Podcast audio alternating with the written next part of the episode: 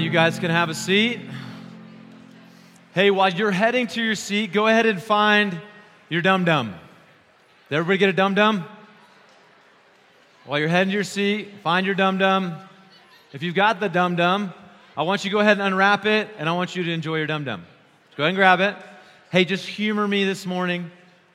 Grab it. Has everybody got it? I got mine. Tastes good. Seriously, grab it. You guys got you got them? You gonna taste them? This gonna it's gonna make sense. You need to have your dum dum this morning. All right. So hey, you're enjoying it, but uh, somebody shout out. What's some of the flavors you guys got? Root beer. Who went root beer? I went root beer because it's the only way to go. All right. What else has everybody got? Okay, pineapple. All right, all right, all right. So, hey, this morning we're continuing through this series where we're looking at spiritual patterns for renewal. Okay, not just disciplines or spiritual disciplines. We're looking at patterns for renewal. And we last week we talked about Bible intake, and it was really great. Uh, Jim did such a great job of talking to us about the importance of God's word and reading through it, which is why I said it was so great to have the Gideons last. It would have been great to have them last week. Um, and today we're talking about meditation. And meditation is a lot like enjoying a dum dum, right?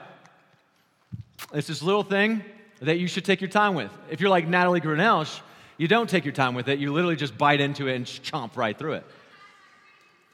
Okay, but she's, she's screaming as she's leaving, but nobody cares. All right. Meditation is a lot like a dum dum, okay? It's not a meal, it's something that's simple all right, that we're to enjoy, we're to take our time with, we're to think about. We know the flavors. Maybe it's one thing, all right, one flavor, small thing. And it's good. And uh, I gave you a dum dum so you can kind of get the sense of what it's like. You're meditating on the flavor of that dum dum, all right? Some of you have pineapple, some of you have root beer, but it's simple. It's not a full meal. And so last week, Jim talked to us a lot about reading God's word and the importance of reading God's word, capturing the big story, the small stories, in the midst of it all. Today, we're going to talk about meditation. And I know for a lot of you guys, you're like, meditation. All right, here we go. Sit crisscross applesauce on the floor, fingers out. We're going to start humming. And that's usually what we think of about meditation. But we're going to talk about today meditation is something that you are doing all the time. You are meditating all the time. You're dwelling on things, you're thinking through things, you're contemplating things, reflecting on things all the time. But what we're going to look at is not just meditation. We're going to look at meditation when it looks like what it looks like as a Christian to meditate, as Jesus would have us meditate. What do we see biblically as meditation? And we're doing that because we're talking about patterns for renewal. You have a pattern of meditating. Some of you just didn't even know it. You have a pattern of meditating. And we're looking at these for renewal. And what we mean by renewal is deep heart life transformation at the core of who you are, that you would be transformed. A lot of us, We've ch- attended church services. We've done the, the church thing. We've gone to Bible studies. We've read our Bible. We maybe memorized scripture. We went on a mission trip, all these things. And you know what? After all of it, we go, man, my life's not any different. My life's not any different. So why have I been doing all this stuff? It would have been a lot more fun to just go duck hunting. It would have been a lot more fun to, you know, go shopping. It would have been a lot more fun to just sleep in. Amen to that. And uh, why would I do all this? Why am I diving into these. And we're going to take a look at why that happens. Why is it there's no transformation? And we're looking at these patterns to show us not that it's about the patterns, but it's what the patterns lead us to. And they lead to deep transformation in us. Far too often in the church, we talk about the ways that we can be loving, very outside surface issues, ways that we can be loving. But f- far too often, we don't really talk about how we can be loving the core of who we are. We talk about, man, I want to have peace or the ways that we can have peace, but we never talk about just being at peace. How do we get there? Being joyful. Anybody want those? Everybody in the room, I don't care what you're doing, I don't care whether you live for Jesus or not, you're looking for hope, joy, and peace. And every decision you're making morally, every decision you're making with your family, everything you're looking for joy, hope, and peace. And when we get little tastes of it, we go, I want more of that. Now, the world's got an idea of how to get there. Christianity's got an idea of how to get there. Buddhism's got an idea of how to get there. And we're looking at patterns of renewal as Jesus shows us to get into the deep parts of our heart to transform us to where we're not just people who are nice, good looking, buttoned up, Sunday morning, Christians. Blech, disgusting. But that we're people, that whether it's Monday or Sunday or Saturday or Friday, go, man, there's something different about those people. And they go, I'll tell you what it is. And what is it? It's Jesus.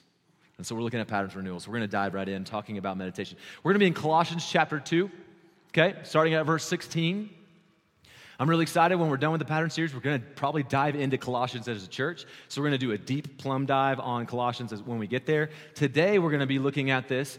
And you're going to find in this passage, it doesn't really say a lot about meditation, but it has a, a lot to say about putting off the old life and putting on the new life. And we're going to look at it with meditation in mind dwelling and contemplating. Okay? And it's going to be really good. I'm really excited because God's word never turns void. Some of you are going to be changed in the way you think about this this morning. It's going to be awesome. Not because I'm awesome, because God's word is awesome. Okay? You ready to do this? The first point, because I know points help you type A people out there, is this meditating is holding fast to. So before I read this, I want you to understand meditation is holding fast to. That's what meditation is. Anybody in this room ever seen the movie The Proposal? Who wants to live authentically in here? Okay? I have. I'm just going to be honest. My wife's like, I don't know if you should say that. I'm going to go beyond that and say, I like the movie. Okay? You, I, rom coms are my jam, bro. Like, I don't know what your deal is, but I like that. And you can say I'm not a man. That's okay. Uh, so in the movie, The Proposal, Sandra Bullock's one of the main characters. Her and the other guy, Ryan Reynolds. Ryan Reynolds. Uh, they're in a boat, right? And they're, they're, they're having a fight, they're having an argument, they're cruising across this Alaskan lake, and they're, and they're screaming at each other, going super fast in the boat. And before, as they're arguing, he's not looking at her, and he just turns the boat, and boom, Sandra Bullock's gone, just out the boat. And he just keeps screaming at her and just driving away, right? Um, men, isn't that how it is? Right? It's just yelling. Women are like, yes, just leaving us behind. And so, but here's the thing Sandra Bullock can't, sing, uh, can't swim. And so she's scared out of her mind. She's just like, you know, drowning in the water. Well, there happens to be a buoy right, right near her. And so in this scene, you see her, she gets, barely gets over to this buoy and she's clung onto the thing like a cat. And she's scared out of her mind. She is holding fast to that buoy, okay? And uh, for any of you guys who've ever been scared, there are things in our lives that we're holding fast to. Whether you're scared of swimming and it's that kind of situation or uh, whatever in your life, there are things that you are doing and when you're that you're clinging to because you're looking for hope, you're looking for freedom, right? You're looking for safety. All of you are trying to do this. There's things in your life you're holding fast to because you're looking for freedom, you're looking for hope, you're looking for safety. And what I found through just limited years of being on this earth with human beings is what we try to cling to are things like this. We try to cling to people's opinions of us, what they think about us. And we will desperately hold fast to those. We will cling to our work and what our work says about us, or how hard we work and what that says about us. We'll hold fast to our abilities, what we're able to do. I could throw the football farther than you. We hold fast to our money and how that money can be the safety net, the security for us. We hold fast to our kids' abilities. All these things, you fill it in, you name it, whatever it is, all of our actions. We put our hope in those things that we're doing and what people think about us because of what we're doing, and we cling to them. Meditate on that for a second. What are the things in your life that you have a tendency to run to to find your identity, to find hope and freedom and safety. Paul's going to talk to the people in, in Colossae uh, in this book of Colossians, in this letter, and they're trying to hold fast to something. And we're going to find that it's something that's really dangerous for Christians. It's dangerous for everybody, but Christians, you fall into this trap all the time. And it's that you hold on to your good deeds. I go to church and I read my Bible and I memorize scripture. All right? I don't know. Again, I'm sorry I keep going to that voice. It's just the best way I know how. Let's go to verse 16. Look what he says. Therefore, let no one pass judgment on you. Okay? Let no one judge you. Don't worry about their judgments of you in questions of food and drink or with regard to a festival or a new moon or a Sabbath. These are a shadow of the things to come, but the substance belongs to Jesus. Now, what does that mean? Basically, it says, hey, those things are a shadow, but what is real, what actually does something, is Jesus. Now, listen. Let no one disqualify you, insisting on asceticism and worship of angels, going on in details, detail about visions, puffed up without reason by his sensuous mind. Now, we're going to stay at a 15,000 foot level, but one of the things I want you to see is asceticism. Asceticism is like this this severe devotion to something, all right? This, this, this uh, sacrificial, dis- disciplined pursuit of something, okay? Think Olympics. Anybody been watching the Olympics? This is Cody. Everyone's rebelling against China, so they didn't watch it, all right? We watched it, all right? And, uh, and so we watched the Olympics. And the Olympics, I mean, every Olympic athlete, they gave up a lot to be there, didn't they? You bet. These guys sacrificed so much in their life and devoted themselves severely and strictly to this pathway of life so they could get this chance to stand on a podium and miss it by three hundredths of a second. That's awful. And so I'm not dogging asceticism. I'm not dogging devotion, and neither is Paul. Paul's not dogging this kind of devotion and this kind of just commitment to it. In fact, Paul even says uh, in some of his letters, he says that he beats his own body to put it into submission so that he could live for Jesus and, and give himself over to the upward call of Christ. He gives himself to it. But Paul is dogging asceticism, all right, when it's all about discipline. When it's discipline for discipline's sake, or discipline so that people might think that you are disciplined. So when you're going, well, I, I go to church and I read my Bible, I do these things, and you put your hope in those things. Those are, you're putting your hopes in shadows, is what he's saying. You're not putting your hope in the real thing. You hear what I'm saying? Okay, stick with me here. So, what Paul is doing is he's trying to help them understand that the Christian way is not the, not the way of being a moral good guy. Now, should it result in that? For sure, absolutely. But that's not what it is about. And so he continues on in verse 20. Look at this. If with Christ you died to the elemental spirits of the world, why? Why? As if you were still alive in the world, do you submit to regulations? Now look what he says here, verse 21. Do not handle, do not taste, do not touch. He's quoting them referring to the things that all perish as they are used, according to human precepts and teaching. Verse 23 These have indeed an appearance of wisdom in promoting self made religion and asceticism and severity to, the, severity to the body, but they are of no value in stopping the indulgence of the flesh. What is Paul basically saying? Is they don't, they're not doing anything. He's saying what I said in the introduction. A lot of us have experienced that we've, we've gone to the church services, we've done all these things, and we go, for some reason, we're not changed. And so, we, what do we want to do? We want to give up on the faith. We're like, this doesn't work. It doesn't work.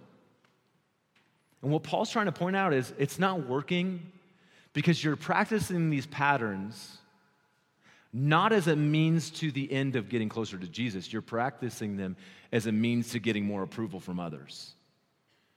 I, I want to confess that's me. The more I've been meditating on this message about meditation, the more I'm realizing I do the same thing.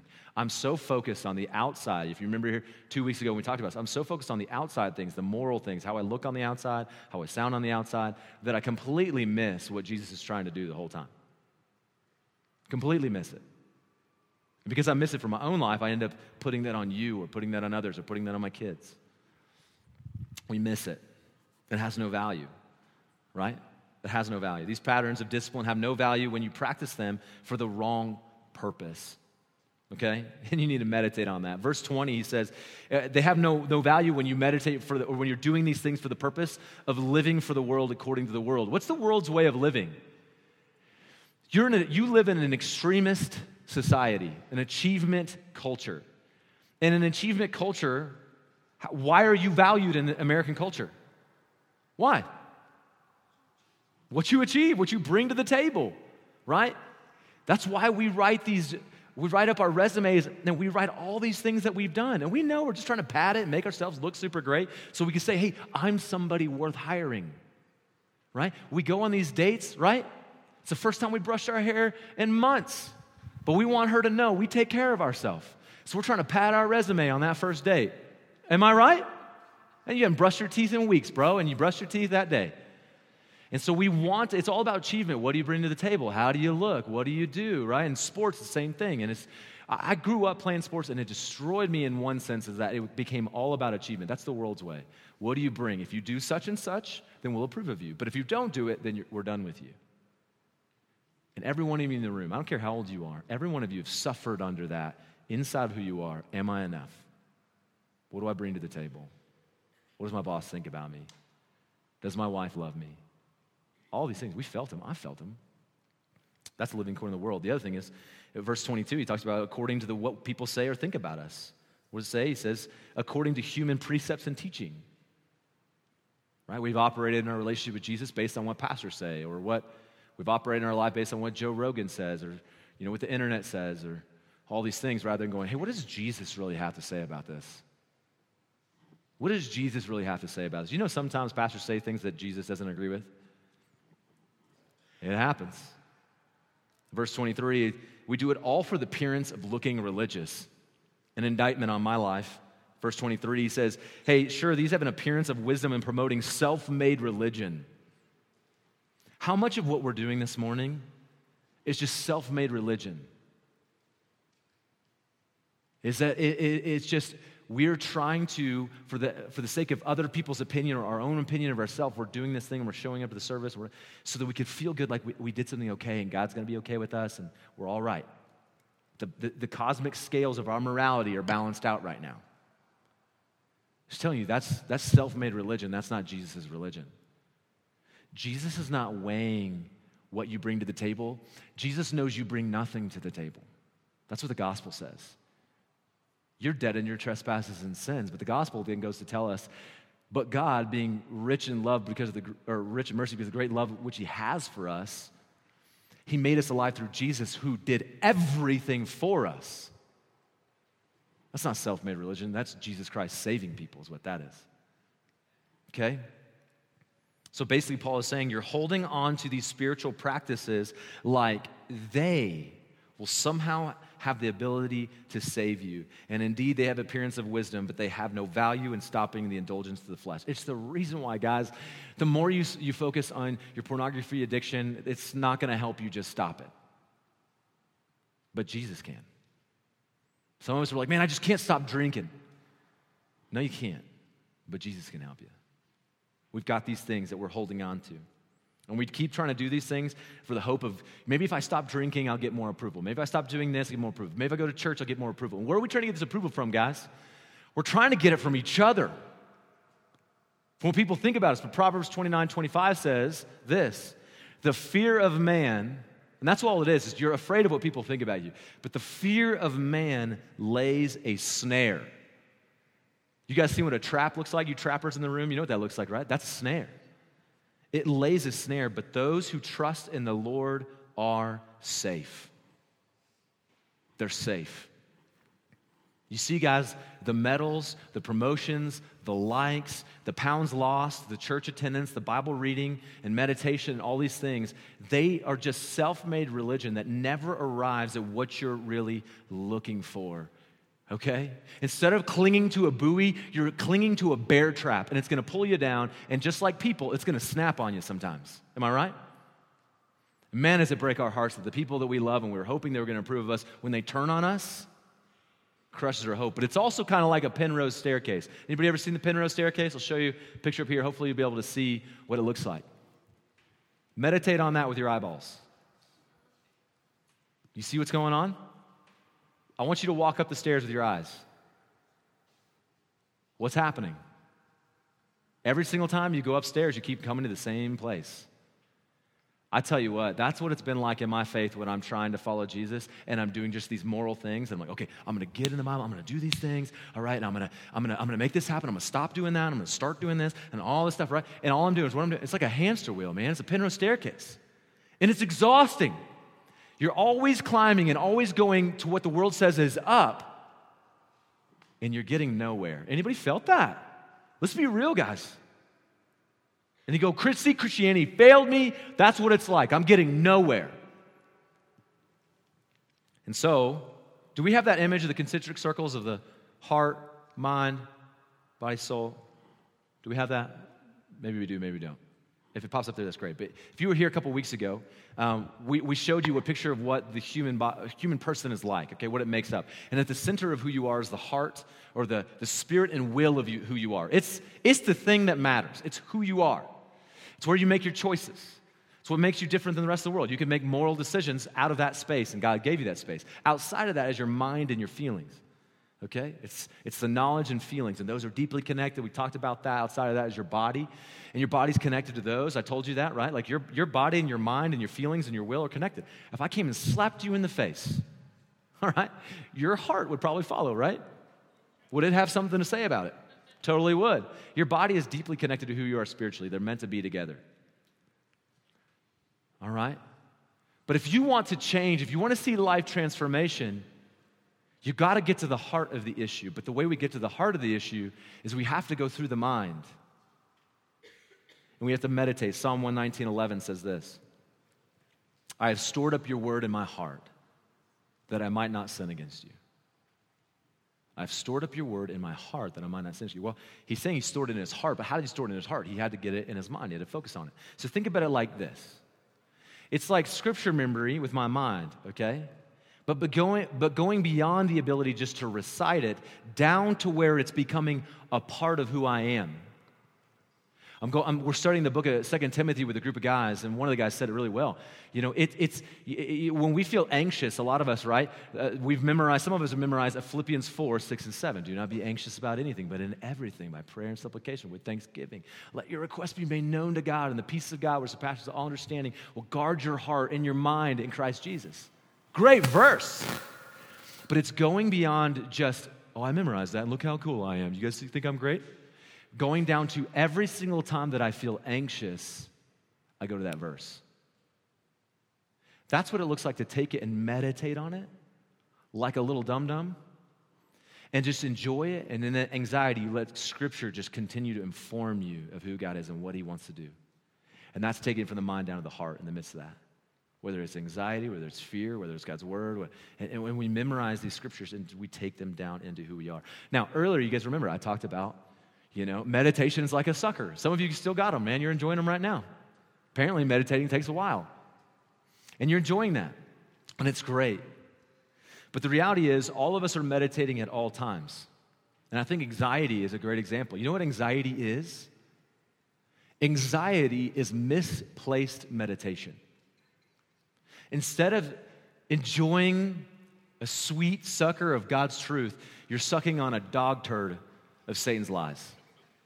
Now, my wife said not to say that, but I'm 31 years old and I haven't been sanctified. So, uh, but I really, here's, here's what I want to do. Here's what I want you I want you to, I just pause right now. I want you to think about sucking on a dog turd. I know you're laughing. Think about it. I've thought about it multiple times over this past week. And every single time, it makes my stomach feel sick. Guys, that's what anxiety is because you've been meditating on something, and that's the reason why everything coming out of your heart and through your mouth stinks. It's not what Christ has called you to. You're focused on your shame. You're focused on you didn't, get, you didn't get what you felt like you deserve. You don't have what you think you should have. You're focused on the way that they treated you and what they said to you, and you get so laser focused on it. Instead of staying focused on Jesus, you're holding fast to a lie and it's disgusting. You're meditating at all times, guys.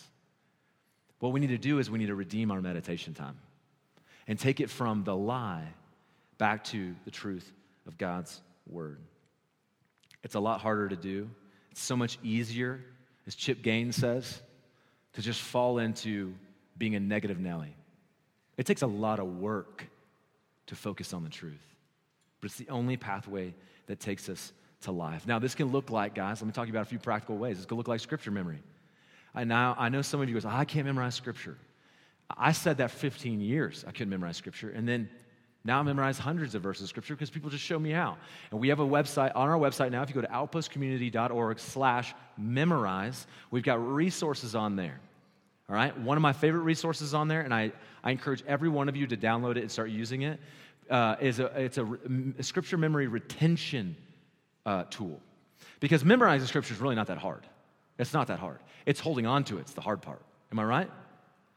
And so we've got, we've got that for you. You can go on our website. Okay, but it can also look like this. Uh, meditation is not just scripture, and it's really centered around God's word more than anything. But it's also remembering what God has done. Okay, I forgot to mention this, but we have these outpost stories that we've been sharing. And Ashley Lundvall's story we've been sharing, and it's been wonderful this week to remind ourselves of what God has done in Ashley's life. When we meditate on what God has done in her life, it just encourages me and encourages all of us in our faith. God has done things in your life, and you got to go back to remember what has God done? Over and over through the Old Testament, God constantly calls his people to remember what he's done back in Egypt. Remember, I'm the God of Abraham, Isaac, and Jacob and Joseph. He's like, he wants us to remember his deeds. The other way we could do this is kind of like what David did, all right, is to look out at God's creation, which is God's people, and this land that we're in. We've got, we've got a greater opportunity than pretty much anywhere I've ever lived to look out and go, man, behold the wonder of God. You know, David, who was a more of a manly man than any of us in this room, he did this. And in Psalm 8, verse 3, he says this this is him meditating, looking out at the skies that we get to see in Wyoming. He says, When I look at your heavens, the work of your fingers, the moon and the stars which you have set in place, what is man that you are mindful of him, the Son of Man that you care for him? Some point thousands of years ago, this man, David, sat and just saw and was like, Man, God, do you care about me? What do you think that did for his faith? Transforming. So, first point is this that meditation is a holding fast to Jesus through these means of scripture memory and remembering his deeds and, and, uh, and looking at creation, beholding God's wonder and glory. Okay, you got that? The second thing that we're going to see is meditation is also entering into. Meditation is entering into. It's not just a holding fast to, it's an entering into, okay? So it's kind of like this. It's going to take your mind, it's going to take imagination, but when you're reading God's word, uh, you're going to find that a lot of medita- meditation is about God's word. It's, it's jumping into the story with your mind and not just reading about what's happening, but getting into it, right? Jumping in and like, like what was it like to walk next to a lake with Jesus? To walk and talk with him and see this. This is what I've loved about the series, The Chosen.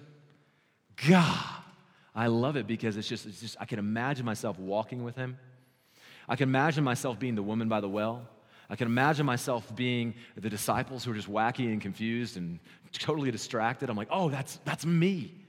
Is diving into these stories and seeing yourself in the characters and going, oh man, I am that. All right? It's getting into it. But it's also, it's not just that. Go to Colossians 3 verse 1, we're going to take a moment to meditate because we can dive into stories, but there's also things that you need to do and enter into, and it's just entering into your relationship with Jesus as he sees it. Look at verse 1. We're going to read 1 through 3. Now, we're going to take some t- legit time right now to meditate on. We're going to practice this. If then you have been raised with Christ, seek the things that are above where Christ is, seated at the right hand of God. Set your mind on things that are above, not things that are on earth. For if you have died, your life is hidden with Christ in God.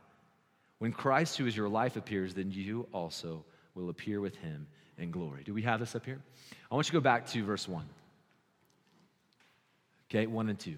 I want you to, right now, if you could see that on the screen or if you have it in your Bible, I want you just to look at that and I want you to ask it questions. I want you to think about it look at words, whatever. I want you to meditate on it. Okay? Hold fast to Jesus as you look at this and think about what is it saying about you. And I want you to enter into these verses and enter into what Jesus is offering. Okay? Look at it and think about it.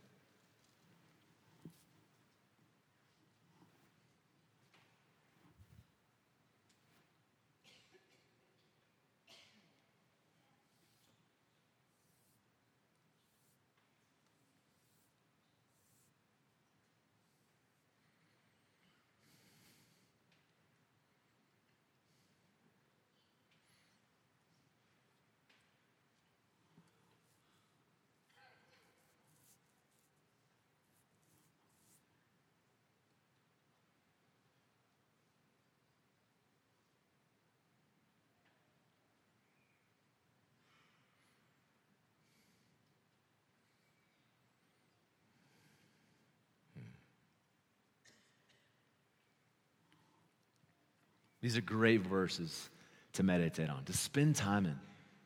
Okay? To rest in and think about, ask questions. We look at it and we say, it says, if you, you being who? Talking about Christians. If you, if you're a Christian, if you have been raised with Christ, what do you mean by raised? It means that what happened to Jesus? He died, right? And so here's some of the things that when I was just looking at it, meditating, thinking about it, when he died to sin, we died to sin. Have you thought about that? You died to it. What does that even mean? Think about it. When he was buried, we were buried with him. Our old life was tied up with Jesus. He was buried, and we were buried with him. Think about that. What does that mean? Well, the next thing it helps us understand. When he rose to new life, it says that we rose with Jesus to new life. And which I go, Amen. It makes me want to sing songs because the dead man is gone and I've been raised to new life with Jesus. I mean, if you meditate and think about that, you're going to find that your life is hidden with Jesus. It's not hidden in the approval of others. Some of us were so focused on our sin and we're thinking about our sin when Jesus going, hey, hold on a second, I buried it in the grave. It's gone. Stop, stop meditating and sucking on that dog turd. It's gone. I've forgiven you. And if you sit there and dwell on that, what does that do to you when you put yourself into Jesus and you're in Him? And what He did is now yours. And it says he's, he's sitting at the right hand of God. Sitting meaning it's done. At the right hand of God meaning he's got the authority of God. And you're with Him. He says, man, set your minds on that. And when you do that, you begin to see the spiritual world and all the world around you the way that God sees it. You start to see the relationship you have with Jesus the way that God sees it. And you're entering into your relationship with Jesus as it really is. And it, you know what it really isn't? It's not your morality. It's not your morality, guys. And you are you guys are default legalists. You wake up every morning thinking about what you're not doing and what you are doing and all that stuff. But if we sit in this, we go, man, it's not about what I'm doing or not doing. It's about what Jesus has done. And I want to enter into that relationship. So we enter into the stories and we meditate on them, and it has so much power to transform us. And then we enter into this relationship with Jesus. We understand this theology. We don't get scared by that word. And we, we put it on and go, what does that say about me and where I'm at and how I'm tied to Jesus? And when you're in it, then you leave in Jesus and you go to interact with people from this place of what God has called you to. And you begin to look different. All right? Which leads us to our last point, and maybe practically is the most important thing you need to understand about meditation. All right? Meditation is a holding fast to Jesus by these means of the things we've talked about. Uh, meditation is also entering into, taking your mind's eye into these stories, into your relationship with Jesus, and putting these things on. But meditation is also a driving out by filling in.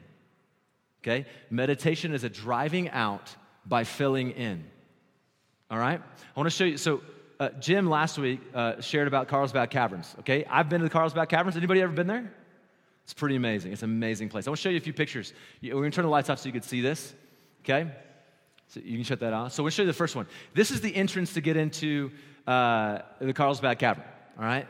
And this is just like, this is not even like, not even a quarter of these like, little, little staircases going, just winding down okay? And so many of you guys, you think that in Christian faith, it's all about this upward and to the right, uh, like up into the clouds of achievement in your faith. Well, I've learned this, and my soteriology is just perfect, you know?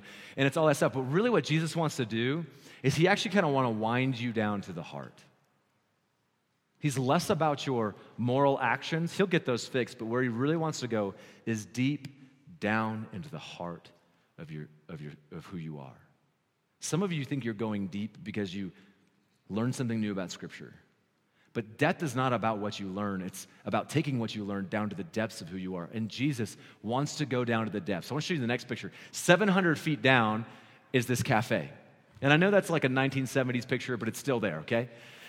This is a great picture. I love this. Down at the very bottom, all right, there's this cafe. And I love this because down at the bottom of your heart, that's where Jesus wants to meet with you. That's where he wants to interact with you in Scripture, tell you about his goodness, show you his kindness. And he wants to sit at that picnic table with you and just have a meal. There's a lot of things in your life that aren't right, aren't good, and we're not supposed to be, but he's not going there yet. He just wants to get down to the bottom of who you are and say, let's just eat together, and I want to show you my goodness and kindness. Let me fill you up with this. That's what Jesus wants to do. That's what meditation and what these patterns are about. It's about drilling all the way down to the core of who you are. But then, and we're going to see this in Colossians as well, uh, there are things that do need to be addressed. And uh, this isn't the entire cavern, believe it or not. So if you decide to go with your family, it's a lot more than this. He wants to go beyond these places. Don't show the next image yet. He wants to go beyond these places to go and let's like let's go check out the caverns of your heart. Let's go see what's out there. Now, if any of you have ever been in a cavern when the lights are off, it's not good to walk around because it's darkness. And Romans, Paul says, Romans 7 18, nothing good dwells within me. That is in my flesh. For I have the desire to do what is right, but not the ability to carry it out. I was reading this morning in Proverbs 20. I read a proverb a day every day. Today's the 20th. I was reading the 20th. And uh, God brought me to this verse, and I think it's just so perfect. I can't even believe I feel like I've never even read it, and it's just for today. It's so great. It says, The spirit of man is the lamp of the Lord, searching all of his innermost parts. Let me read this again. The spirit of man is the lamp of the Lord, searching all the innermost parts. You know what Jesus wants to do next in your life? He wants to get down to the core of who you are. He's not worried about, you know, how the, what they're doing in your life and all these outside circumstances. He's like, let's get to the center. And the next thing he wants to do is this. He says, hey, let's go spelunking. Let's go down. Some of you look at that. How many of you right now are going, I would never do that? Okay, Celeste, okay? Because a lot of, I think it's mostly the women are like, I'm not doing that. Okay? But this is what Jesus wants to do. He wants to go through our heart and he wants to turn some lights on and he wants to take us to places that we've never wanted to go. You see this? Hey, let's go down to this pit. You want to go down there? Nuh uh. How old is that rope? I don't want to go do that. I don't know if I trust you, Jesus. He goes, Remember what the meal we had and we talked about. Remember, you can trust me. And he wants to go to these places. Guys, that's what he wants to do. But here's what happens when we go into those places and the lights get turned on, what is he going to find in our hearts, guys? Well, Paul tells us there's a lot of things. Go to verse 5, chapter 3 of Colossians. It says, Put to death, therefore, what is earthly in you sexual immorality, impurity, passion, evil desire, and covetousness, which is idolatry. These are some of the things that he's going to find. He's going to go down there and he's going to find these things. That's the reason why you don't want to go down there. On account of these, the wrath of God is coming. And these you too once walked when you were living in them, but now you must put them all away. This is, this is not Jesus screaming at you. This is Jesus pleading with you. He says, Hey, anger, wrath, malice, slander, and obscene talk from your mouth. Do not lie to one another, insisting that you have put off the old self with its practices and have put on the new self, which is being renewed in knowledge after the image of its creator. Here there is no Greek and Jew, circumcised and uncircumcised, barbarian, Scythian, slave free, but Christ is in all. Uh, Christ is all and in all. What he's basically saying is, hey, everybody's got this cave. Every heart's cavernous in darkness and sin. Everyone. I don't care if you grew up in the church or if you grew up like me, right? In and out of biker gangs with your family and all kinds of craziness and uh, parents in prison and just wild, nasty things. Doesn't matter. Every one of our hearts is so full of this darkness and sin. And Jesus wants to go down there with you. And out of the trust you he's, he's built with you about his kindness and goodness, he wants to go there. And when he turns the light on, guys, he's going to find stuff. He's going to see things. One of the first things when I became a Christian, man, I cuss so hard. Okay? Like hard, hard. You ever been somewhere around somebody who cusses so hard it makes you feel sick?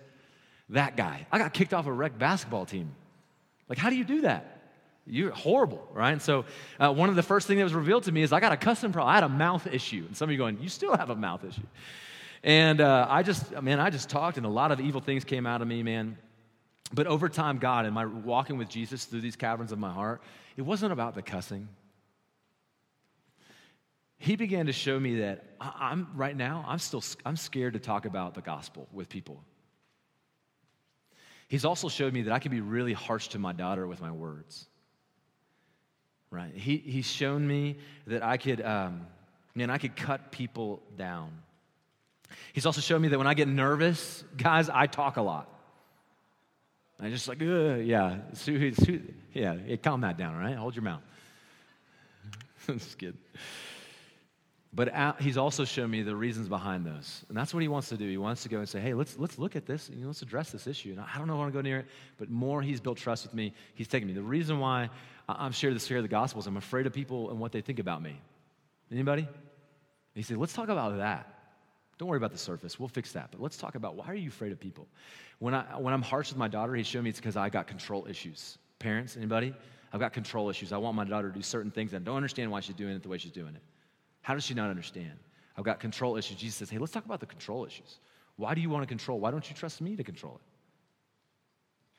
it? Right? Why do you feel so anxious about what people think about you? Why do you talk so much? Why don't you just calm down and pause and just rely on me? That's where God has been working. And so it's been amazing how God has begun to work this, these things in my heart and show me this, and He wants to work these things in your heart. He's not looking to beat you and scold you. He's meeting with you one on one at the depths of who you are to address these things. And when we meditate in God's Word, it's going to reveal some things in us that are just kind of ugly and nasty. All right? And the church can mess that up because we can come and beat you with those things, but really, Jesus does not want to beat you. What He's wanting to do next is He wants to help you drive these things out, but driving them out is not enough. He's not wanting to make you just a moral person and get you to stop doing these things. It's not enough. Actually, he warns us that it could be far more dangerous to get people to be moral, to just stop doing this and be moral people. Actually, in Luke chapter 11, he says this. Maybe you've heard it. He says, When the unclean spirit has gone out of a person, it passes through waterless places seeking rest, and finding none, it says, I will return to my house from which I came, the house being you. And when it comes and it finds the house swept and put in order, look how neat that Christian is. He doesn't cuss anymore. He doesn't drink anymore. He parts his hair now. Like, look how cleaned up he is. And when he finds his house swept and put in order, then he goes and he brings seven other spirits more evil than itself, and they enter and dwell there, and the last state of that person is worse than the first. God is not just trying to make you a moral, cleaned up person. He wants to transform you. And to transform you, He doesn't just drive out, He fills in to drive out. He puts things in there where there's no space for that spirit to come back. You hear what I'm saying? And that's what meditation is about. Eastern meditation, the hum, drive everything out, humming, that's all about driving out. All of meditation has been about driving things out okay? Sitting and just in your mind, if something comes in, send it away. Send it away and get rid of personality and presence until you can be absorbed up into the nirvana. Well, all that does is just completely negate and erase the gift of the Spirit within you. Okay? Because your identity matters and who you are matters and you have a name. It's not just erasing who you are and pushing everything out. Christian meditation is about focusing our minds on Christ and filling our hearts so much that when it begins to happen, he says this He says, put on. Don't just put off, but put on. Go to verse 12, chapter 3 says this Put on then as God's chosen ones, holy and beloved, compassionate hearts, kindness, humility, meekness, and patience, bearing with one another in. And if one has a complaint against another, forgiving each other as the Lord has forgiven you. So you also must forgive. And above all these, put on love, which binds everything together in perfect harmony. This is what it's about, guys. That's a description of what Jesus is this harmonious, loving, kind, compassionate, caring God of the cosmos. And He wants to meet with you. He says, Look, I see these issues. You got to let me now sit on, your, on the throne of your heart. Can I have this part of your heart now? And I will begin, let's write these, write the word of God on the walls of your heart here. Let's put on what I've done and let's transform this area and let's fill it up. Let's fill it up with me. That's what Jesus wants to do, guys. That's the Christian way of following Christ. In Philippians 4, Paul says it like this He says, Finally, brothers, sisters, he says, whatever is true, whatever is honorable, whatever is just, whatever is pure, whatever is lovely, whatever is commendable, if, there's, if, if there is any excellence, if there is anything worthy of praise, think about these things. Set your mind on these things. And guys, when you set your mind on these things, everything you've been hoping for, everything, all those buoys you've been holding on to, you can get rid of. Because what's going to happen is the peace of Christ will begin to rule in your hearts. Look at verse 15. The peace of Christ will begin to rule in your hearts because now he owns this cavern, he owns this cavern, he owns this big room, He, your, his, his word is written on your heart over in this area. The lights are coming on, and those things that used to be there are gone. And all they are is just a, a memorial to the old life and a celebration of the new. Isn't that awesome? You have no idea. You have no idea because you've bitten down on the moral therapeutic deism of the West. That we're here to come to church just to become moral, to get some therapy, but God doesn't really exist. That's what deism is. I'm telling you right now, God exists, and He wants to, man, He wants to transform you, and He can. And as He does, what's going to happen, guys? We're going to be thankful. Verse 16, that's what's going to happen when we let the word of Christ dwell in us richly. And then what happens when you let the word of Christ dwell in you richly? You're going to start teaching others about it. Man, I got to tell you about what God has done. Let me tell you about His word. You're like, oh, you sound legalistic. No, no, no, you don't have to do it, but I've done it and I'm finding it. It's changing me. It's changing me. And now I'm singing in the caverns of my heart, I'm singing psalms, hymns, and spiritual songs from my heart. It's echoing like this room here, echoing in my heart these songs of praise to God because He's changed me. And then he says this on the surface, what's going to begin to happen? And whatever you do in word or deed, do everything in the name of the Lord Jesus, giving thanks to God the Father through him. That's when you will begin to change on the outside. Guys, as a pastor, it's not my job to make you a moral people or change you. I can't do that. But I can point you to Jesus, and He's the one who changes you. That's what, that's what regeneration ministry is all about. We call it a recovery ministry, and it's for sinners. I don't care who you are, that's for you. By the way, you're a sinner, and it's for you. And what we say is, we're not going to fix your problems. We can't fix your problems, but we will take you to the one who can, and that's Jesus. Now, I want to give you one final practical thing that I want all of you to do. I'm gonna, you don't have to do it, okay? Maybe you don't like dum dums and that's not your thing, okay? You can get some other kind of hard candy, it'll be fantastic. You've learned a lot. Meditation is a holding fast to, it's an entering into, and it's also a driving out by filling in. It's stop sucking on the dog turd, let's start filling ourselves and focusing our minds on Jesus, okay? This is what's gonna happen. Some mom is gonna be talking to their teenage girl this week and be, listen, sweetheart, you're sucking on a dog turd right now, and you need to stop it. So it, gave us an idea, okay? I know I'm not asking you to go get dog turds. Here's what I'm gonna tell you. Here's what I want everyone to do, okay? I wanna challenge you to do this, all right? Moms, dads, leaders of your houses, wherever you are, if you live alone, doesn't matter. Get a jar in your home and I want you to fill it with your favorite hard candy. Maybe that's a dum dum, whatever. I want you to get some kind of hard candy. I want to fill that thing up, all right? Dum dums are so cheap. Just go get them. It's not gonna ruin your diet, okay? You're gonna be fine. All right? Fill that bad boy up with dum dums. And then I want you to do is I want you to get index cards. And I want you to write down some of your favorite scriptures that point your heart towards Jesus. I want you to write them down. Okay? I want you to write down the verse and I want to write down the reference. And I want you to set a stack of these things right next to that jar of your favorite hard candies. And when your heart starts to get out of sorts, right? You start sucking on that dog turd, you start going the wrong direction, you start feeling kind of sick and anxious and all these things. What I want you to do is I want you to go to that jar. I want you to grab one of those dum dums. I want you to pull it out. I want you to grab one of those verses that applies to the situation. And I want you to enjoy that dum dum, but I also want you to meditate on that verse until the dum dum's gone. Do you hear what I'm saying? And you're not going to put that verse down until the dum dum's gone.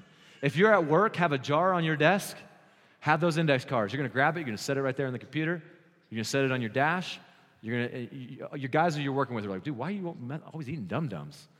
And you're throwing that up on the dash and you're going to sit there and enjoy it you're going to do your work whatever you're doing you're going to pull it back out you're going to remind yourself again put it back going to keep enjoying the dum-dum. Until the dum-dum's gone you're not going to stop thinking about that verse. Do you hear what i'm saying?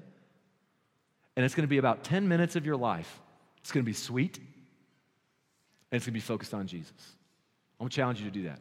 I'm going to walmart today to get a pile of dum-dums. And i can't wait to look at my daughter and say sweetheart go get you a dum-dum all right? And this verse and I can't wait for my daughter to go, Dad, you need to go get yourself a dum dum. And you need to get that and get a verse. You hear what I'm saying? It's just a practical step. Guys, what, what we're trying to do is we want this to be patterns in your life. The reality is you are meditating every day. And right now, you're meditating as you look at me. And some of you are meditating on when will he be done? And there's just a, there's a time for everything, and it's time to be done. You guys ready to pray? Let's pray.